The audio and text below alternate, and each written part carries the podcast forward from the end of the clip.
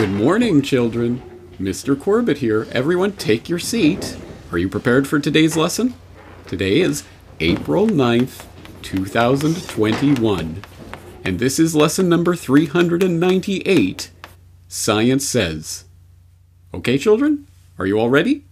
Okay, take your seat. Now, let's play today's game. Let's play Science Says! Yay! Okay, are you ready? Science says don't wear a mask. Right now in the United States, people should not be walking around with masks. You're sure of it because people are listening really No. closely to this. Uh, Right now, people should not be walking. There's no reason to be walking around with a mask. Good. Now, science says wear a mask. And that's the reason why some time ago the recommendation was made. I believe it was Dr. Redfield at the CDC who first said that about getting some sort of a covering. We we don't want to call it a mask because back then we were concerned we would be taking masks away from the healthcare providers. But some sort of mask-like facial covering, I think for the time being, should be a very regular part of how we prevent the spread of infection. Johnny? Oh, you didn't wear your mask. Uh oh, you're out. Sit down. Okay, next. Uh, science says wear two masks. But if you want to really be sure, get a tighter fit with the second So mask. wait a minute, are you a double masker, Dr. Fauci? It looked like you are. Well, I have. In fact, I have used it occasionally, mostly, Savannah, for what the CDC is saying. The fit is better. If you get the surgical mask on and you put a cloth mask over, those areas around where some aerosol can get in are better fitting. Jenny, are you wearing three masks? I'll accept that answer. Oh, but little Darcy, sorry. You're not wearing two masks. You're going to have to sit down. All right. Okay, everybody. Now, take your mask off and breathe natural fresh air. Haha, gotcha! I didn't say science says.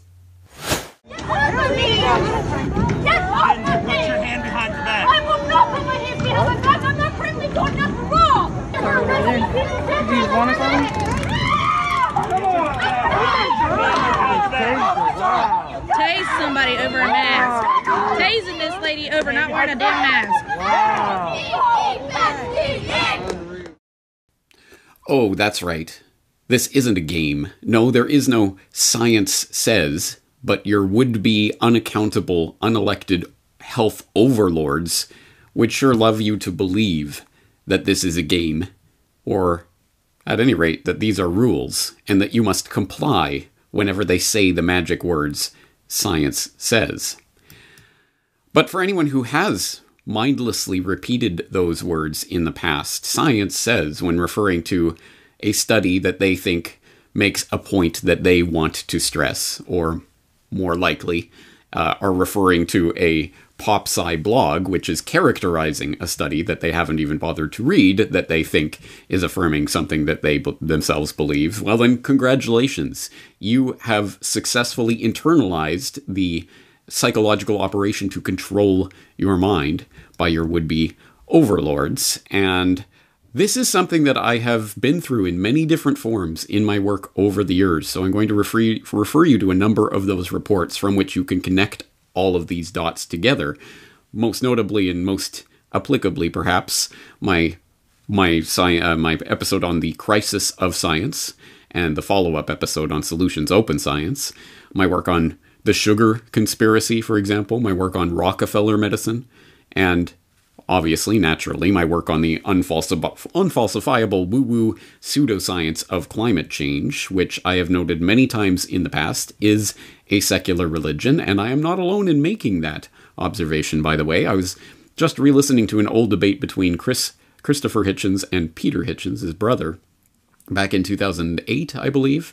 And uh, I- Christopher Hitchens, when cornered by Peter on the subject, was forced to admit that he did see, and in fact made uh, in some degree of detail, the observation about the religion of climate change and how it functions in that in that mindset for a lot of people in the general public. So this is not a, a novel observation, but it is an important one and one I will continue to stress because, in case anyone wondered why on earth I have over the years stressed such points when, but James, science says blah, blah, blah. Uh, well, no, science does not say anything. It is not a person. It does not speak. It does not issue dictats.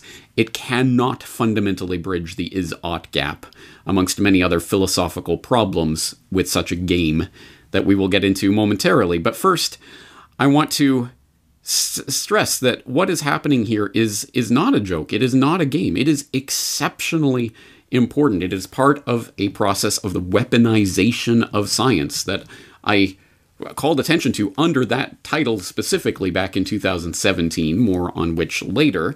But for all of those who have had their head buried in the sand on this particular issue, well, you are starting to see the incredible relevance of it to your daily life as you mask up to go to the store and stay six feet apart and get roll up your sleeve for the experimental medical interventions that are being forced upon the population or that are being manipulated the population is being manipulatively coerced into receiving you are starting to see what this game is really leading to. And the conditions for the intellectual environment that has been created over recent years, where unappointed and unelected would be health authorities are now dictating reality to you.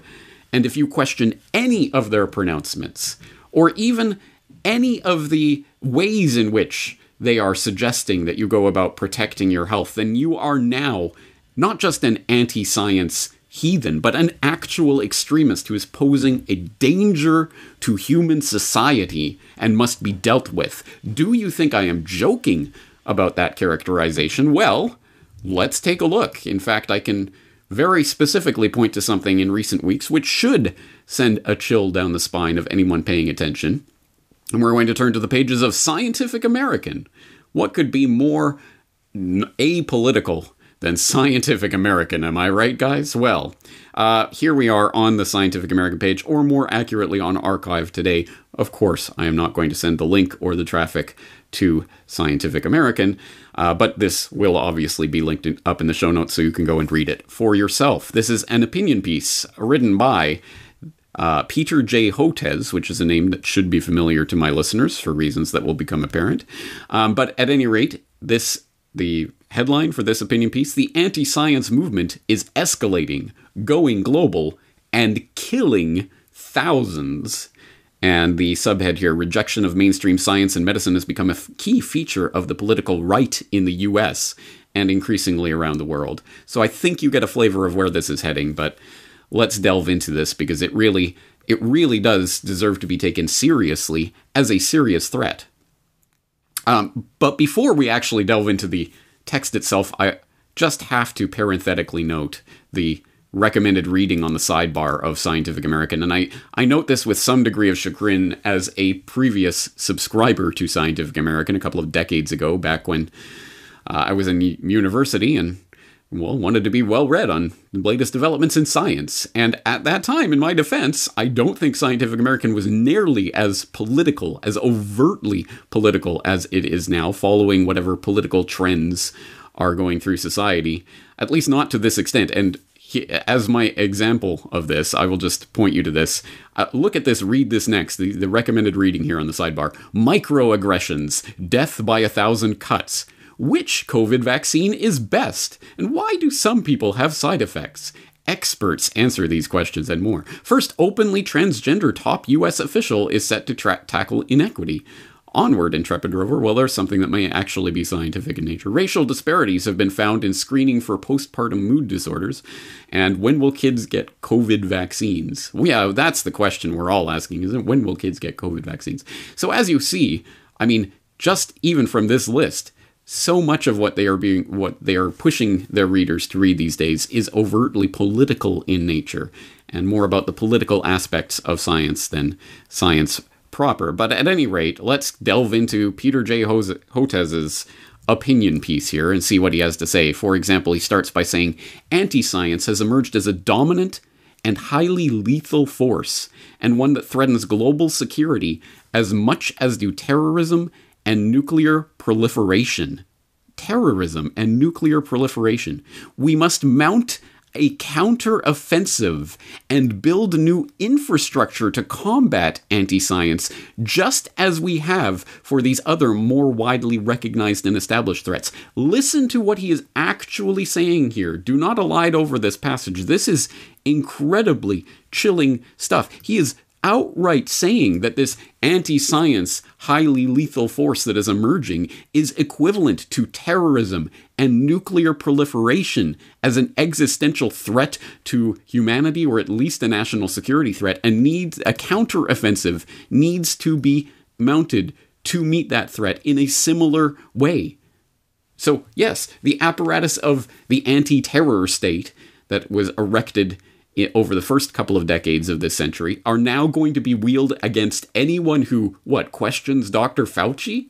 Is this where things are going? Well, if we read them literally and if we take their words at face value, this is exactly what people like Peter J. Hotez are proposing. And it gets worse. He goes on to say anti science is the rejection of mainstream scientific views and methods, or their replacement with unproven or deliberately misleading theories often for nefarious and political gains. And if you read through that mealy mouthed rhetoric there, you will see that he is suggesting that even someone who simply forwards an unproven theory uh, that is not part of mainstream acceptable scientific view, uh, consensus, as I suppose evidenced by the institution. Uh, institutions that safeguard and gatekeep the scientific discourse, then you are part of this anti science threat that needs to be dealt with as a terrorist extremist or a, threat on the scale of nuclear pro- proliferation. So, uh, of course, there's deliberately misleading theories that often for nefarious and political gains, but he is including in that anyone who un-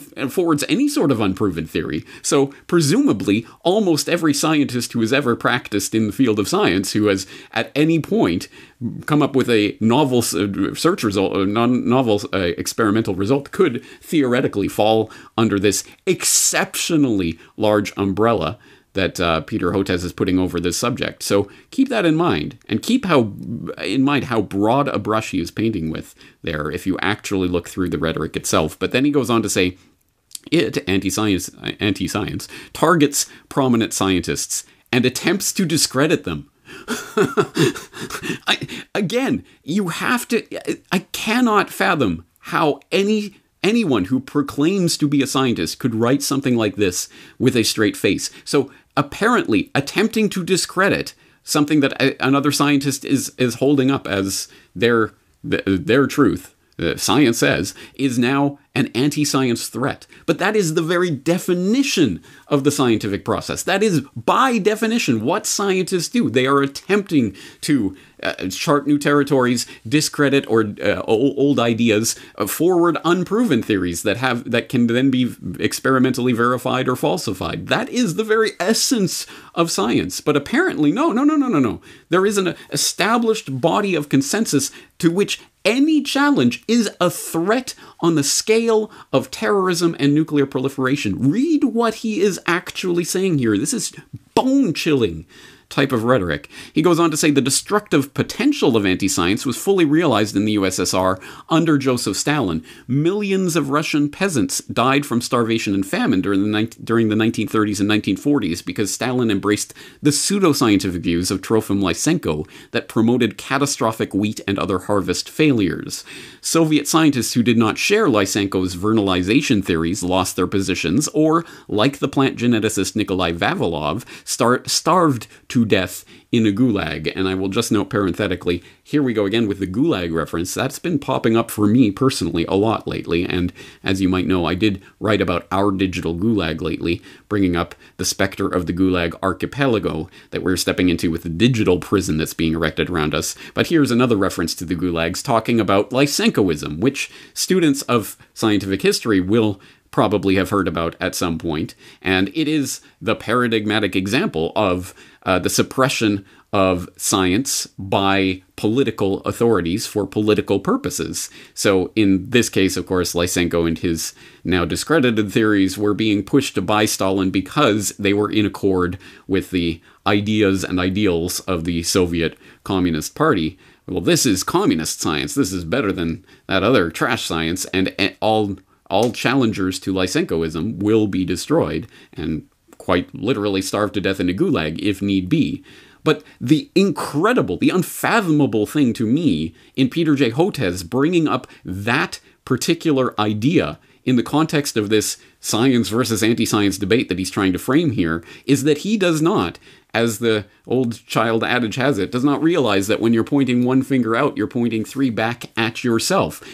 How could how could he expect that his audience is stupid enough to not see that the Lysenkoism analogy that he's trying to draw here absolutely points back at this scientific consensus establishment of institutions like the WHO that he is attempting to hold up as the great example of, of, of science um, versus the political authorities that are suppressing uh, the uh, the any challengers to their pseudoscientific woo woo. No, no, no. But look at that analogy. In this case, we have the scientific establishment being backed by the political authorities. Obviously, in this case, we have the Biden administration. Whatever you say, Dr. Fauci.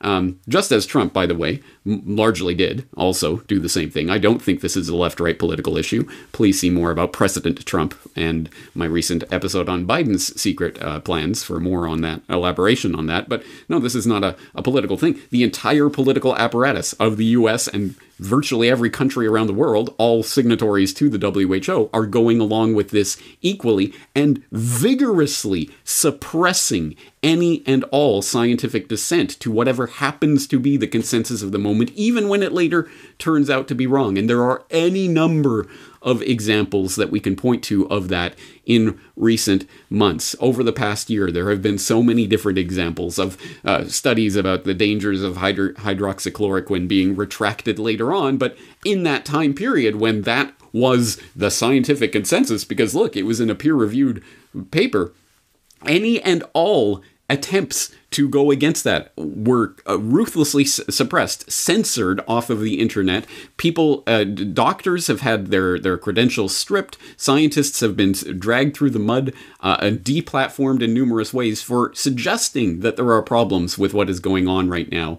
And to so the, the raising the specter of Lysenkoism and the idea that the political authorities are suppressing uh, any challengers to their pseudoscience, I, I would hope that Hotez doesn't really believe that his audience is stupid enough not to realize that he is making that analogy in exactly the way that it implicates him and his cronies in the scientific establishment, but somehow I think he does believe that you are that stupid. Luckily, we are not, so we can see through such rhetoric, and uh, he goes on to talk about now anti science is causing mass, de- mass deaths once again in this COVID 19 pandemic. Beginning in the spring of 2020, the Trump White House launched a coordinated disinformation campaign that dismissed the severity of the epidemic in the United States, attributed COVID deaths to other causes. Oh, that's uh, just unbelievable. Claimed hospital admissions were due to a catch up in elective surgeries and asserted that ultimately that the epidemic would spontaneously evaporate. It also promoted hydroxychloroquine chloroquine as a spectacular cure. There we go, while downplaying the importance of masks. Other author- more on which in a moment, by the way. But let's just let's just put a little highlight on that: the importance of masks. Other authoritarian or populist regimes in Brazil, Mexico, Nicaragua, Philippines, and Tanzania adopted some or all of these elements. Oh, here we go: the spreading of the anti-scientific message, starting, of course, in the Trump White House because it's all Trump's fault at the at, at at base, and more more to the point as he goes on to elaborate here, it's a Republican thing. Uh, it's completely presented here in the context of left right and in the political the American political context specifically. But anyway, as both a vaccine scientist and a parent of an adult daughter with autism and intellectual disabilities, I have years of experience growing up against the anti-vaccine lobby, which claims vaccines cause autism or other chronic conditions. This prepared me to quickly recognize the outrageous claims made by members of the Trump White House staff and to connect the dots to label them as anti science disinformation. Despite my best efforts to sound the alarm and call it out, the anti science disinformation created mass havoc in the red states. In the red states, of course, because the blue states are doing a okay. New York, California, just riding high. Woo! Again, writing this, I cannot imagine him writing saying this with a straight face. I honestly believe he thinks that his audience is this stupid. During the summer of 2020, and maybe because, well, anyway, during the summer of 2020, COVID 19 accelerated in states of the South as governors prematurely lifted restrictions to create a second and unnecessary wave of COVID 19 cases and deaths. Again, please, please put highlights on all of this because he is making attributional claims here that there is some sort of proven connection between, for example, lifting of restrictions and rises in cases and deaths, which is actually a scientific claim, which he is not backing up with any science here. I mean, it's just an opinion piece, anyways. So I guess he doesn't isn't obligated to actually back anything he's saying up with science while he's making these claims about anti scientism. Um, then, following a large motorcycle rally in Sturgis, South Dakota, a third surge unfolded in the fall in the upper Midwest. Exactly. This thing happened, and then this thing happened. Therefore, this thing happened because this thing happened. That's perfectly logical, totally valid reasoning, right, guys? Oh, wait, hmm, there may be problems with that. And uh, given that that is an attributional claim, maybe you actually have to have some science behind that. And maybe you might have to back that up with something beyond simply saying, look, this happened and then this happened. Did that really happen? oh, don't question that. anyway. A hallmark of both sides, both waves were thousands of individ- individuals who tied their identity and political allegiance on the right to defying masks and social distancing. A nadir was highly a highly publicized ICU nurse who wept as she recounted the dying words of one of her patients who insisted COVID-19 was a hoax. So, of course, going back to the emotional heartstrings, which, of course, is the basis that they continue to go back to, because this is totally about the science and not anecdata, right, guys? Um, now, a new test of defiance and simultaneous allegiance to the Republican Party has emerged in the form of resisting COVID 19 vaccines. At least three surveys from the Kaiser Family Foundation, our study published in the journal Science, Social Science and Medicine, and the PBS NewsHour NPR Marist, Marist poll each point to Republicans or white Republicans as a top vaccine resistant group in America. So I guess white Republicans who have questions about vaccine are are now uh, anti-science enemies who are on par with terrorists and nuclear proliferation as a national security threat. At least 1 in 4 Republican House members will refuse COVID-19 vaccines. Once again, we should anticipate that many of these individuals could lose their lives from COVID-19 in the coming months. Whew historically, anti science was not a major element of the Republican Party, blah, blah, blah. National Academy of Sciences. So again, now it goes through the institutions that were founded back in the days when politics was less uh, blatantly partisan and people could hold hands and sing kumbaya around these scientific institutions that were being founded by Republicans. But now, blah, blah, blah. I trace the adoption of anti science as a major platform of the GOP to the year 2015 when the anti vaccine movement pitted, pivoted to political extremism on the right. It first began in Southern California when a measles epidemic erupted following widespread vaccine exemptions. The California legislature shut down these exemptions to protect the public health, but this ignited a health freedom rallying cry. your body, your choice? I don't think so, plebs. Health freedom then gained strength and accelerated in Texas, where it formed formed a political action committee linked to the Tea Party. Protest against vaccines became a major platform of the Tea Party. This then generalized in 2020 to defy masks and social distancing. So he's painting this this picture where everything's going along tickety boo beautifully until for some reason just out of the, the you know that deep red state of Southern California where the, you have those dyed in the wool Republicans who, for some reason, started to want to exempt themselves from vaccination. And then there's this measles epidemic, which killed millions of people. Oh, wait, and there may be problems with that narrative anyway. And somehow that metastasized through a political action committee connected to the Tea Party into social mask, uh, social distance defiance and, and non mask wearing. I mean, this is just who could possibly argue with this narrative, right, guys? Um, anyway, then it goes into American Institute of Economic Research, Great Barrington Declaration, Scott Atlas. You know, these doctors, these scientists who say things that I don't approve of are the anti science threat. Case example. Um, so uh, here, might as well, Peter J. Hotez is Lysenko in this analogy. And the political establishment that has his back is the, are, is the Soviets. It is Stalin who is attempting to suppress Scott Atlas and anyone else who questions in any way any part of this narrative. Anyway, then it goes on full anti science agenda of the Republican Party. We are approaching 3 million deaths from the COVID 19 pandemic. Citation needed? Oh, wait, he goes on to say it is increasingly apparent that the SARS CoV 2 alone is not responsible. Yeah, yeah, I think that's true, but obviously not in the way he means it. No, he's saying it's because of these damn anti science people who aren't wearing their masks, which is the magical talisman that will protect us from the invisible boogeyman, Ooga Booga oh, you're not wearing your mask properly. Uh, I'm losing my mind. Uh, it's because of you. You're the reason that people are dying on this planet. And if you just wore a mask, no one would die ever again. Um, this is the level at which they are t- attempting to communicate with the public right now.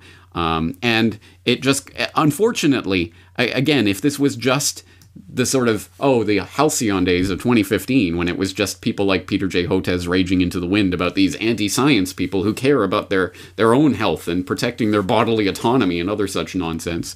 If it was only those days that would be fine but it obviously isn't if, as he goes on to say containing anti-science containing anti-science will rec- as anti-science asterisk as defined by peter j. Hotez will require work and an interdisciplinary approach. For innovative and comprehensive solutions, we might look at interagency task forces in the US government or among the agencies of the United Nations, given the role of state actors such as Russia. Again, citation? Nah, let's just say it. It's fine, good enough. Everyone knows that to be the case now, anyway, right? Or at least Peter J. Hotez's intended audience and anti vaccine organizations that monetize the internet. Again, the way they can make absolutely anything sound so ominous is incredible.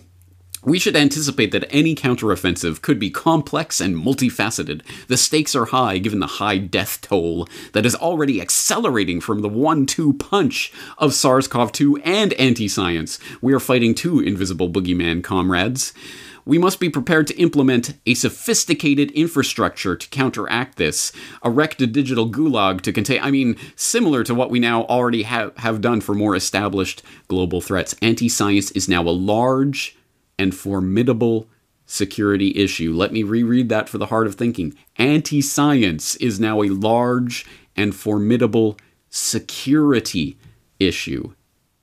Yes, they are framing this in the exact same terms that they were framing the, uh, the, the war of terror of the past couple of decades. It is now explicitly a war on anyone who will question anything being told to them by any presumed self appointed would be health authority. And anyone who does not see the grave danger that is being presented here uh, is not taking this seriously and Uh, unfortunately, at their own risk, they are dismissing these words. Th- these are not idle words. Yes, Peter J. Hotez is not personally going to be able to implement this agenda, but he is speaking for an establishment that does have the power to implement this very agenda.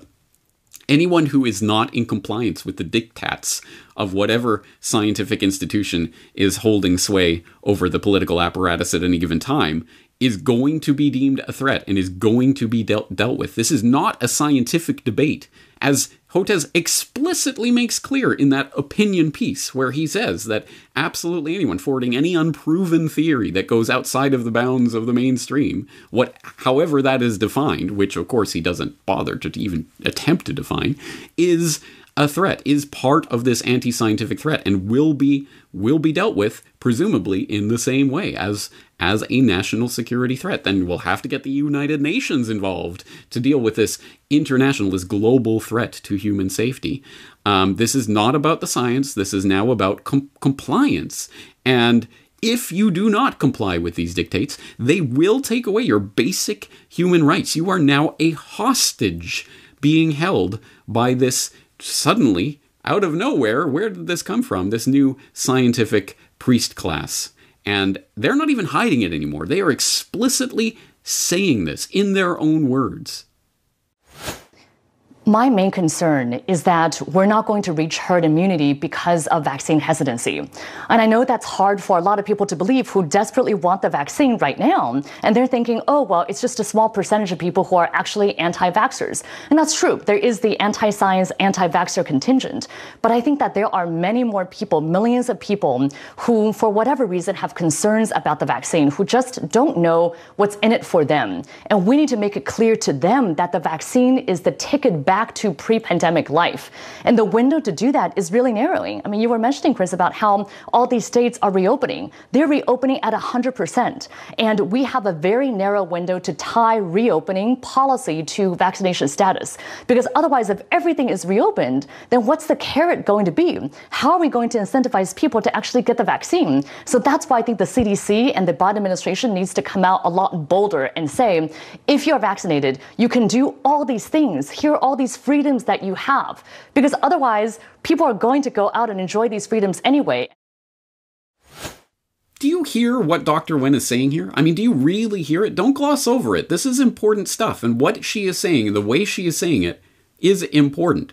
She is presuming that the government has your rights and freedoms and will dole them out to you if and when you comply with the demands of the government government approved health authorities.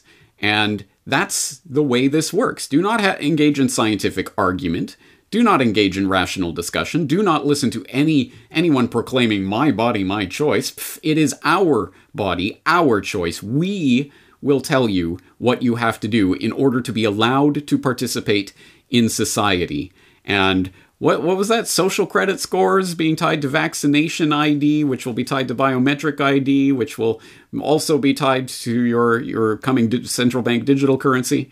Uh, what's what's this uh, happening? Oh, don't worry about it. We will allow you to participate in society when you take our experimental medical intervention. This is insanity but it is a chilling insanity because this Dr. Leana Wen is not some crank out on the street corner talking into some megaphone on a pub, public speaker's corner. No, this is this is CNN. And why do they have her on? Who is she anyway? Where, where did she come from? Where does she presume to be lecturing the US government about what it should be doing to use this crisitunity to lock people in their homes until they uh, comply with the demands of the health authorities anyway? Well, as CNN, as the chyron helpfully tells us, well, she's some sort of ER physician, a former health commissioner of Baltimore, some professor of public health policy at GWU. Well, we can find more information about Dr. Leana Wen and her background at her public profile on the World Economic Forum page, where it helpfully tells us that Dr. Leana Wen is an emergency physician and visiting professor of health policy and management at the George Washington University School of Public Health. She's also a contributing columnist for the Washington Bezos CIA Post, writing on health policy and public health blah, blah, blah, frequent guest commentator on CNN, BBC, MSNBC, National Public Radio, blah, blah, blah, health commissioner for City of Baltimore, where she led the nation's oldest continuously operating health department in the U.S. to fight the opioid epidemic. Well, good job there. Treat violence and racism as public health issues and improve maternal and child health. She's also served as president CEO of Planned Parenthood, where she worked to reposition the organization as a mainstream healthcare entity that delivers comprehensive care for women and families and uh, director of patient centered care research, Department of Emergency Medicine, blah, blah, blah, consultant with the World Health Organization, the Brookings Institution, and the China Medical Board. Dr. Wen earned her degree from Washington University School of Medicine and her master's at the University of Oxford, where she was a Rhodes Scholar completed residency training, dozens of scientific articles, blah, blah, blah, TEDx talks, TED Med Talks. She's received recognition, Modern Healthcare's 50 Most Influential Physician Executives, blah, blah, blah, Governing's Public Officials of the Year, and World Economic Forum's Young Global List Leaders. In 2019, Dr. Wen was named one of Time magazine's 100 most influential people.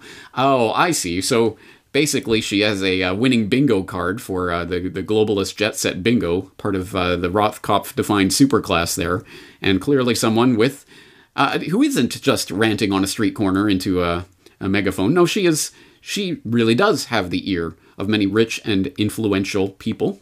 Um, as her position, obviously, is a mouthpiece for very influential agendas, and they're not hiding it. They're not They're not they're not trying to be coy about this. Uh, once again, the open conspiracy. No, they are saying this is a crisis and we have to use this crisis as a leverage point and lock people in their homes and not allow them to participate in public life until they receive this medical intervention. And do you think that this reasoning is going to stop here?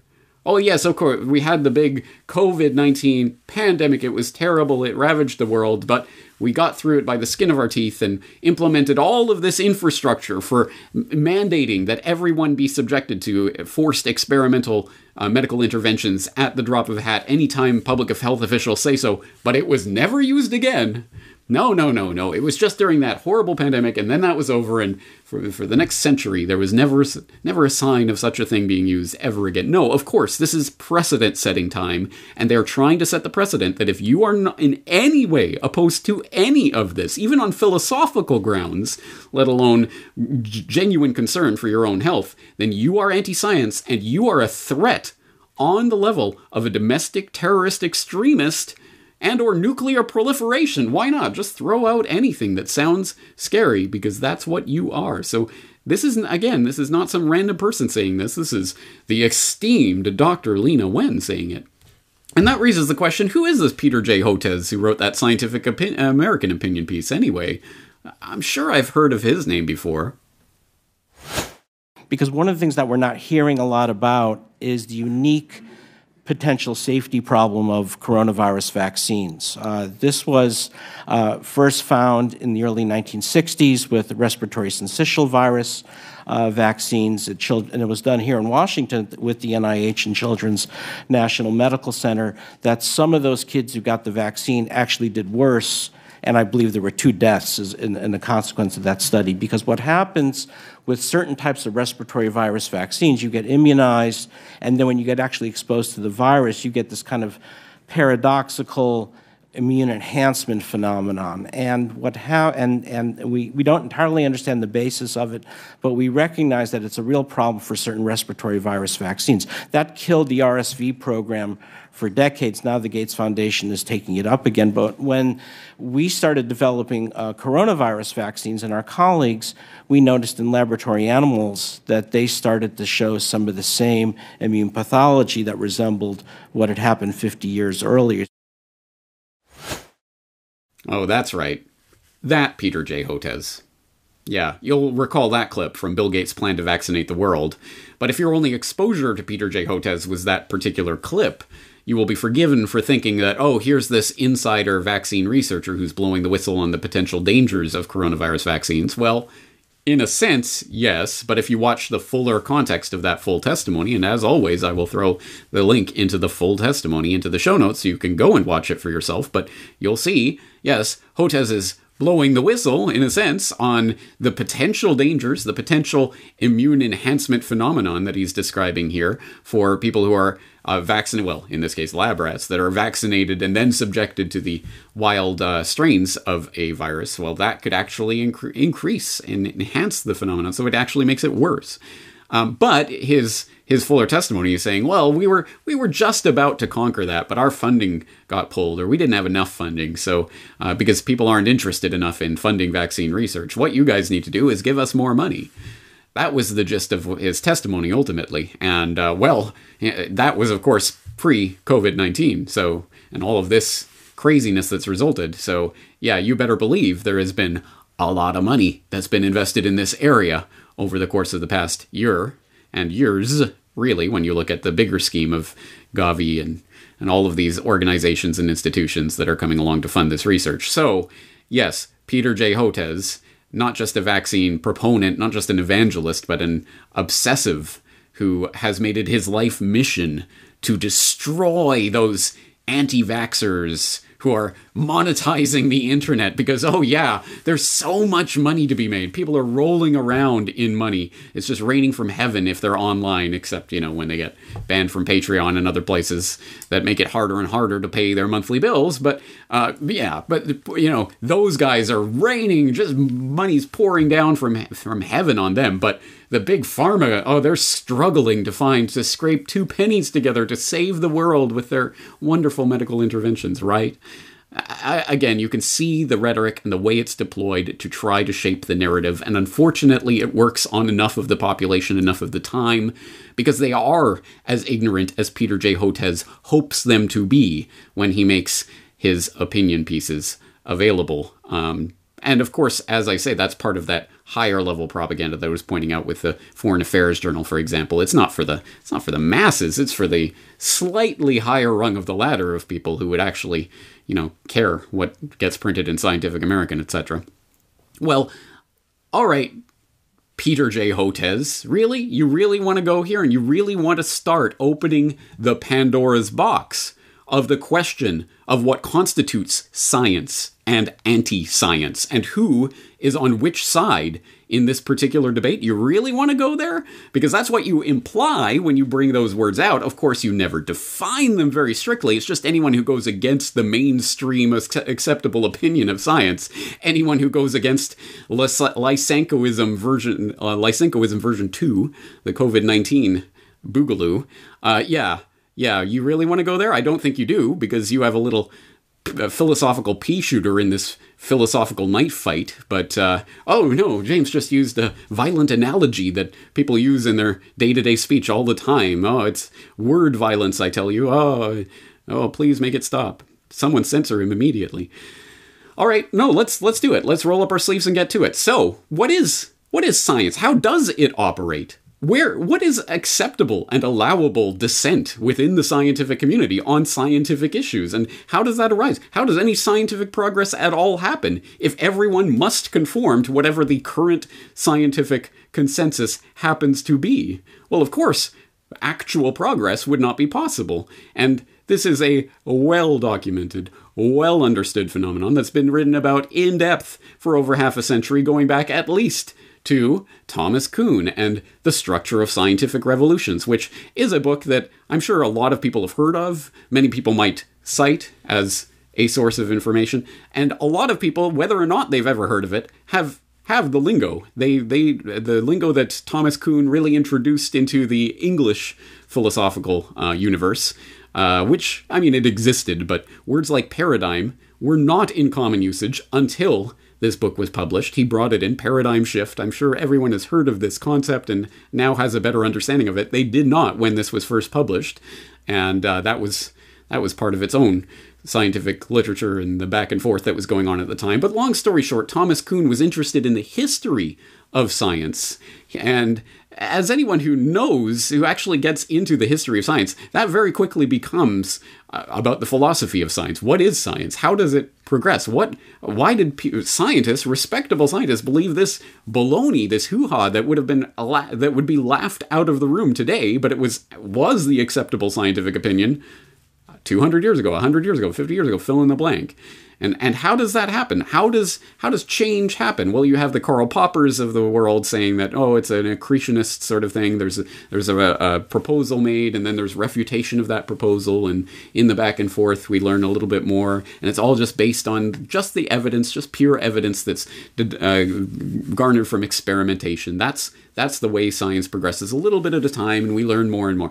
And Kuhn came along and turned that all on his head and said, no, there is normal science operating within a paradigmatic consensus, and then there becomes information that ultimately becomes incommensurable with the existing paradigm. A new paradigm will have to come along to take the place of that old one, and then there's a revolution as a changeover occurs. There's revolutionary breaking points in the history of science where a complete change happens and uh, that's institutional nature, and it's fundamentally about uh, scientific communities and consensus reality in a sense. And although Kuhn himself, I think, later distanced himself from some of the more relativistic uh, implications of his work, they nonetheless are there. And for anyone who has even heard of, is even vaguely interested in the concept of the history of science and philosophy of science, I re- recommend you actually read this book, not the Coles Notes version of the book, but the actual book. It is an interesting study with voluminous examples about how science works during times of normal science and then how it works at the rupture points, the revolutionary moments. And it makes some extremely important points that are increasingly relevant to this scientific society that we're living in, where suddenly anti science heretics are being branded and cast out of the community because they don't worship the ooga booga of the particular consensus of one particular community of scientists operating at a particular moment in time based on a particular set of beliefs and knowledge. Uh, if, if you are interested in this, I suggest you read this book. But let's just listen to a little passage talking about how revolutions occur, what a paradigm is, and, and then how these paradigms get shifted, not by necessarily simply rational argument and experimentation, but by communities starting to change the, the ideas that they are operating upon. Let us then assume that crises are a necessary precondition for the emergence of novel theories and ask next how scientists respond to their existence. Part of the answer, as obvious as it is important, can be discovered by noting first what scientists never do when confronted by even severe and prolonged anomalies. Though they may begin to lose faith, and then to consider alternatives, they do not renounce the paradigm that has led them into crisis. They do not, that is, treat anomalies as counter instances, though in the vocabulary of philosophy of science, that is what they are. In part, this generalization is simply a statement from historic fact, based upon examples like those given above and more extensively below. These hint what our later examination of paradigm rejection will disclose more fully. Once it has achieved the status of paradigm, a scientific theory is declared invalid only if an alternate candidate is available to take its place.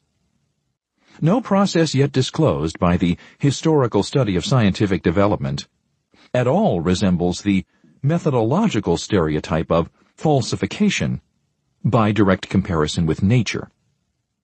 That remark does not mean that scientists do not reject scientific theories, or that experience and experiment are not essential to the process in which they do so. But it does mean, what will ultimately be a central point, that the act of judgment that leads scientists to reject a previously accepted theory is always based upon more than a comparison of that theory with the world. The decision to reject one paradigm is always simultaneously the decision to accept another. And the judgment leading to that decision involves the comparison of both paradigms with nature and with each other. There is, in addition, a second reason for doubting that scientists reject paradigms because confronted with anomalies or counter instances. In developing it, my argument will itself foreshadow another of this essay's main theses. The reasons for doubt sketched above were purely factual. They were, that is, themselves counter instances to a prevalent epistemological theory. As such, if my present point is correct, they can at best help to create a crisis, or, more accurately, to reinforce one that is already very much in existence. By themselves, they cannot, and will not, falsify that philosophical theory. For its defenders will do what we have already seen scientists doing when confronted by anomaly. They will devise numerous articulations, and ad hoc modifications of their theory in order to eliminate any apparent conflict. Many of the relevant modifications and qualifications are in fact already in the literature.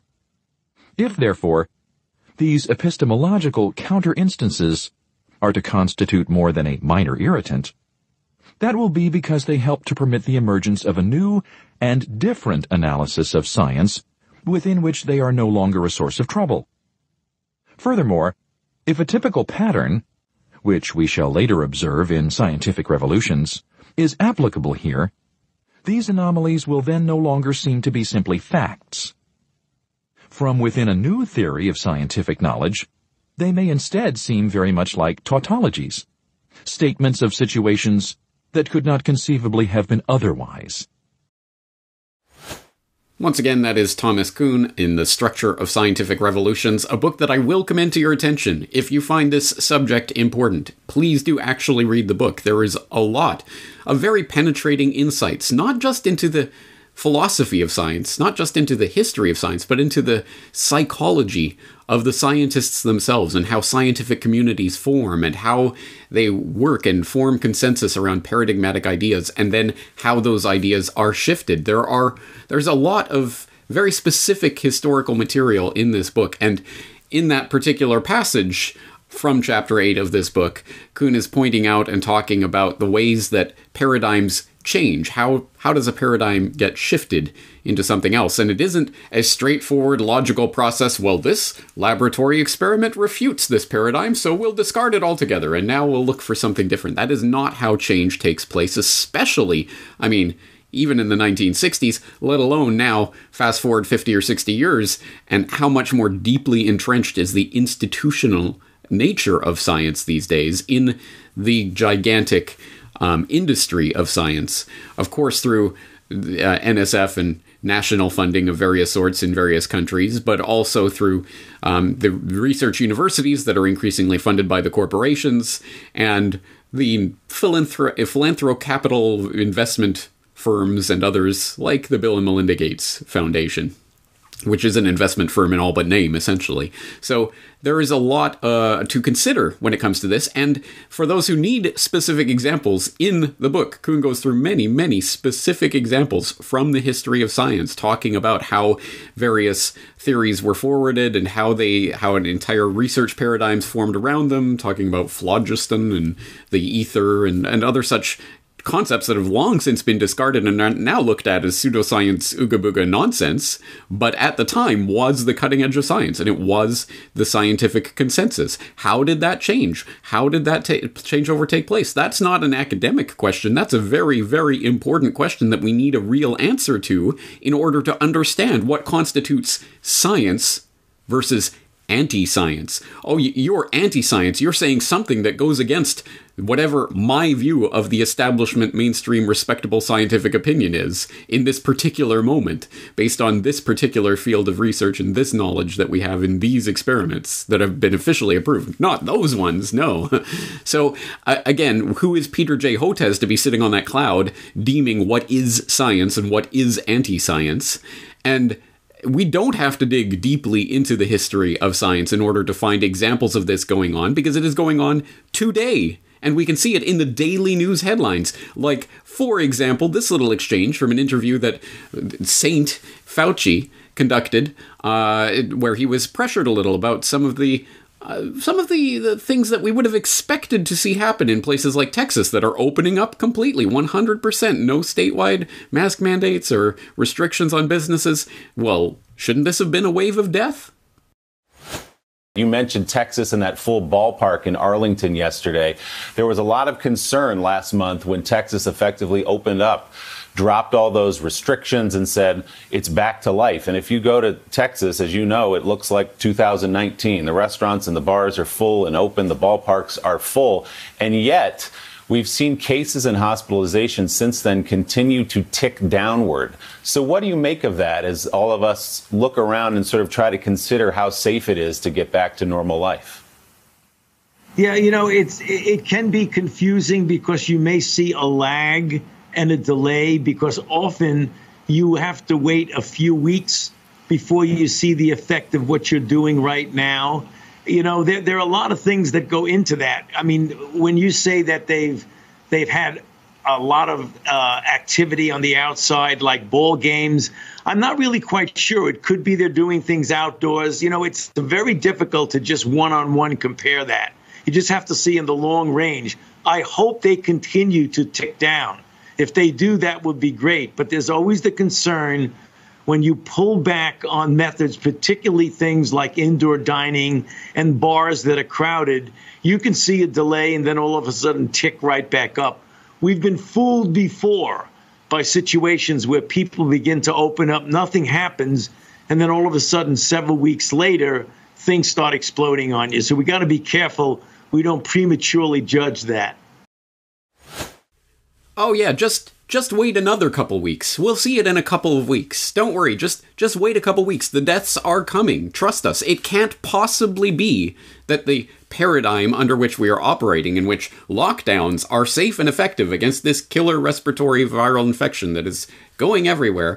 Eh, it can't possibly be that there's any problem with any any of that. No, it's just that we haven't seen it play out yet. It just takes time. How much time? Well, we can't predict that. That's that's unpredictable. So there are moments of aporia in the data. Well, we, you know, this doesn't actually line up with anything that we would have expected or predicted, but it still, it doesn't undermine our theory. This is how scientific establishment works. It continues to defend paradigms that are that have long since ceased to be defensible simply because well there's no new paradigm coming along to take its place because we are squelching it out of existence in this Soviet style Lysenkoist purge of any possible alternative explanations for what is happening with this highly highly tampered with data, as we've talked about before lies, damned lies, and coronavirus statistics. Well, it is definitely a parlor game that is being played, and it is being played through tricks like these. Well, yes, of course we can't see a wave of deaths yet. It's only been two weeks, three weeks, it's only been a month, it's only been etc. And then they can continue to defer that forever. And then whenever any death ever happens, they can say, well, look, see, it was directly responsible. Um, this is how uh, this is a game that is being played right now. It is not. It is inherently not scientific in nature. There is no testable prediction being made here. It's just that at some point in the future there will be some sort of rise in some sort of uh, broadly defined respiratory infection cases or something, and or or some sort of increase in hospital occupancy you know a decrease in beds available but actually there are less beds available because you're taking sending doctors and nurses home but don't worry about any of that statistical chicanery. Again you see how this game works and and as i say this is playing out every single day in all sorts of different ways. You can see it in any number of headlines like this one this recent one from the guardian. When have they ever lied to you? Israel and chile both led on covid jabs so why is one back in lockdown? And it says analysis contrasting national outcomes highlight how easily uk could blow its chances. And this article starts by saying that as mass vaccination programs take hold around the world, some countries have begun to get on top of the virus, while others have continued to struggle. Two countries that have streaked ahead with immunizations are Israel and Chile. But as Israel edges back to a new normal, Chile has been plunged back into lockdown. And then, so it goes on to try to describe this and, and define this. So, okay, so they're both wide, wide scale immunization is happening in both countries, but they're having wildly divergent outcomes. How could this possibly be the case? Because we know that the vaccines are, say it with me, safe and effective. That is the paradigm that has been absolutely 100% established. Question mark asterisk really? Future vaccines, please see it on corbettreport.com. You can't see it on YouTube because they have scrubbed it from YouTube. But so, what could possibly be happening here? Well, as they go on to s- explain, Israel has recorded dramatic falls in rates of infection, hospital admi- admissions, and deaths after running what was the world's fastest COVID vaccination campaign. Blah blah blah. It's been a miracle. So, what's happening in Chile? Chile is the in, in the enviable position of having vaccinated faster than any country in the Americas. More than a third of the country's 18 million people have received at least one shot of either Pfizer BioNTech or China's Sinovac biotech vaccine. However, cases have soared to the point of overwhelming the health system, and strict lockdown measures are back in place. So, what went wrong? The speedy vaccination program appears to have instilled a false sense of security that led the country to ease restrictions too soon without people appreciating the ongoing risks, blah, blah, blah. So they give some sort of wishy washy, completely unfalsifiable, untestable, unquantifiable, uh, sociological explanation. Well, people had a false sense of security, so they did risky things and they didn't follow restrictions enough. And how are you ever going to refute that? That is not a scientific claim at all. It's just a, well, people were be- out there being people in Chile. They weren't in Israel. Therefore, we can explain the divergence in outcomes. Do you buy that? Do, is, does that sound like a scientific rationale for you? Does that sound like a post, an ad hoc rationalization, exactly as Kuhn was pointing out 60 years ago? This is how scientific paradigms sh- shatter, not not because of oh well this look they're divergent outcomes therefore there must be something going on here that is not accounted for in our paradigm no scientists don't do that they come up with ad hoc rationalizations oh people in chile were going out willy-nilly and people in israel were following the rules therefore and of course, how, again, how can you test that? How can you predict that? How can you falsify that? How can you quantify that? It's just mealy mouth sociological blather that they throw on top as a rationalization. And it's inherently, at least non scientific. I don't know if I'd go so far to say call it anti-scientific and say it's a oh the Guardian are terrorists and on on par with nuclear proliferation as a threat to national security, um, and try to get people locked in jail for espousing such views. But it is an ad hoc rationalization that has nothing to do with science. So this is how this works. And if this sounds familiar, it's because it, this is exactly what I was driving at last year in my propaganda watch piece on same facts opposite conclusions. You can have the exact same set of data, but depending whether you're working from the paradigm that lockdowns are great and they save people, so we should have locked down harder and earlier and longer, versus, well, lockdowns actually seem to be killing more people than they're saving, etc. Or, hey, maybe lockdowns are only bad and that they're not saving anyone from anything.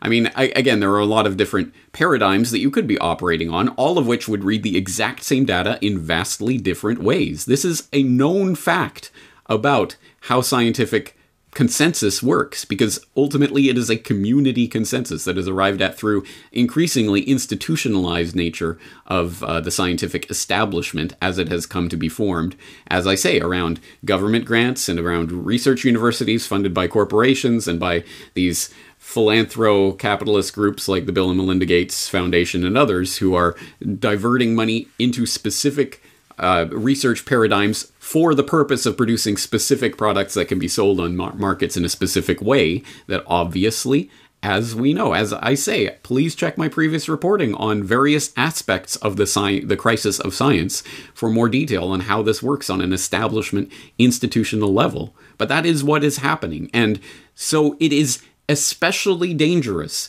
when people like Peter J. Hotez and Dr. Leana Wen come out and start to presume to have the ability to denote this is science and that is anti science, and anyone who is promoting anything anti scientific needs to be dealt with as a national security threat. They are not playing games. This is not a joke. Let's not take this lightly. They are not being coy about it. They're coming out and telling you to your face that they now consider you to be a national security threat if you happen to disagree with their science or their ad hoc rationalizations for a theory that is increasingly falling apart before our very eyes. So, what we are seeing here is is truly a, a, a step even further towards the absolute abyss that I've been warning about for many years when it comes to this deification of science. Not science as a process, not as an inductive method of coming to some sort of understanding of the physical nature or properties of the universe, at least as they apply in this time in this space, because it's an inductive field that you can't become to deductive or or uh, axiomatic truths about. Anyway, let's not get that far into the philosophy, shall we? But even from that to using science as if it's a noun, a, per, a, personal pronoun, a person that can speak. Science says this, science says that, which of course has been used for years, demonstrably so, as a bludgeon that is used down to beat to beat down the political opponents of whoever is wielding that stick. And in the US context, I think most obviously it's the Democrat Party using it as a bludgeon against their opponents in the Republican Party in the left right sideshow. But it is now being used literally as a weapon that they are going to aim at their targets, which is anyone who disagrees with them or their pronouncements about what you need to do in order to keep yourself safe and others around you. You see, it's about caring about other people. Um, this is something that I have been ringing the alarm bell about for years now. And if I feel, if I seem a bit worked up about it today, it is because we are at an extremely dangerous spot where the Peter J. Hotezes and others, the mouthpieces of this establishment, are coming out and identifying people who disagree with them as national security threats on par with terrorism and nuclear proliferation. That is not empty rhetoric. That is that is a declaration of war, essentially, and I, I take it very seriously. But if you want a much calmer and more rational and and more staid and more more Corbett-like analysis of this situation, go back to my piece in 2017 on the weaponization of science, where I, ident- I identified this phenomenon, I called it out for what it was, I told you where it was heading uh, before we actually got here. So Uh, it was in a uh, back in the days in 2017 when this seemed much more of a theoretical sort of thing and not a genuine existential threat. Science must shape policy. Science is universal. Science brings out the best in us. With an informed, optimistic view of the future together, we can, dare I say it, save the world. Thank you. As I say, it's getting really ridiculous, and the idea that politicization of science what's that that anyone could have that view and in this day and age is ridiculous on its face and it just keeps getting more ridiculous by the day people might have seen just in the past week uh, skeptic.com publishing an article about another hoaxing of a peer-reviewed scientific, social scientific journal in which uh, the authors deliberately went about to construct a complete nonsense argument about how the penis is a social construct which is responsible for climate change. And guess what, guys? It got peer reviewed and approved and published in that peer reviewed journal. So uh, it does get more and more and more blatant and ridiculous. And the point of that particular hoax was to show that as long as journals, uh, as long as papers corresponded to the moral outlook of a uh, journal's editors, it will be most likely approved for publication, and it certainly was in that case. It's about constructing a worldview, conforming to the worldview, conforming to the paradigmatic consensus, if we want to get Kuhnian about this. But anyway, um, but this is so blatant by this point, it's undeniable. And I think it's perhaps most clearly manifested in something that I think everyone understands by now the entire industry of food safety studies of various sorts. And a perfect example of that came out just in the past month, where it was discovered, revealed oh my god, who would have thought it? People who consume artificial sweeteners like aspartame are three times more likely to suffer from a, a common form of stroke than others.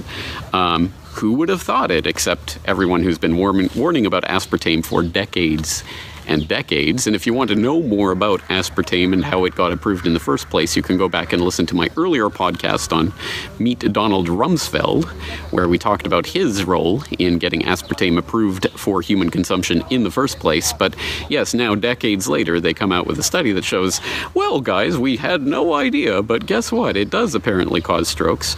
And this is particularly galling, I suppose, because if you go back even a couple of years ago, the paper of record, the old gray lady, the New York Times, and every other publication, to be fair, that, that ever tried to address this would always talk about sweeteners as being better than sugar for you, better for you.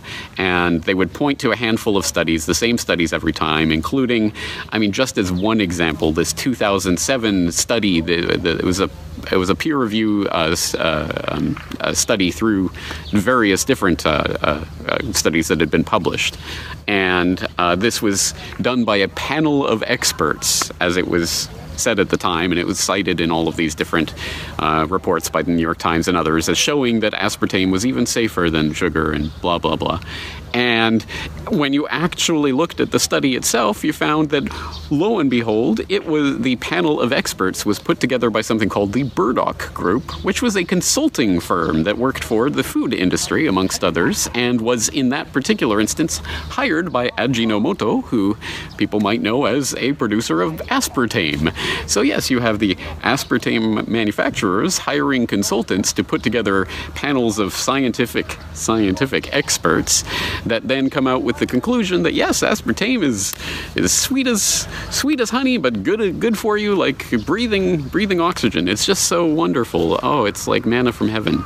And lo and behold, they were lying. Um, who would have thought it? Who would have imagined that the scientific process could be so thoroughly corrupted? Well, this is the point at which we fi- find ourselves now in 2017, where the idea of political and economic influence over the scientific process is undeniable.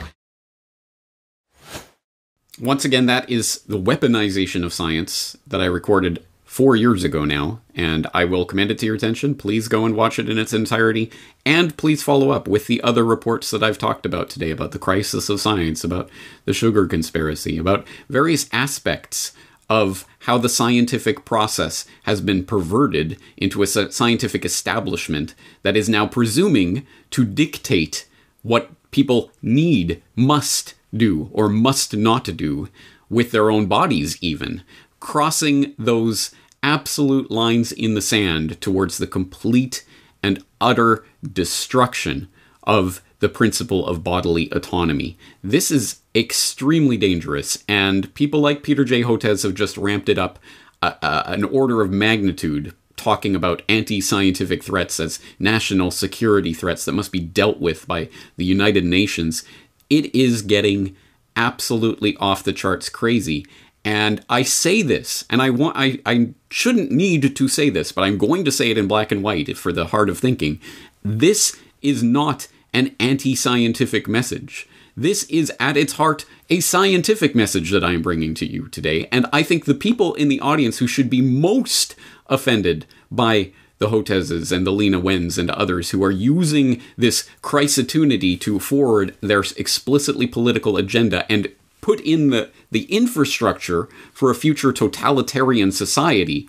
I think the people who should be most offended by this are scientists who just maybe Perhaps one day it just might happen that they find themselves in disagreement with something that the Hotezes or Wens of the world decree is the scientific mainstream establishment consensus. And anyone who disbelieves this is part of that anti science national security threat and needs to be dealt with. The people who should be most concerned about that and most offended by it are scientists, people who are actually practicing in the field, who just maybe Perhaps one day we'll have a disagreement with a colleague that turns into them being classified some sort of national security threat.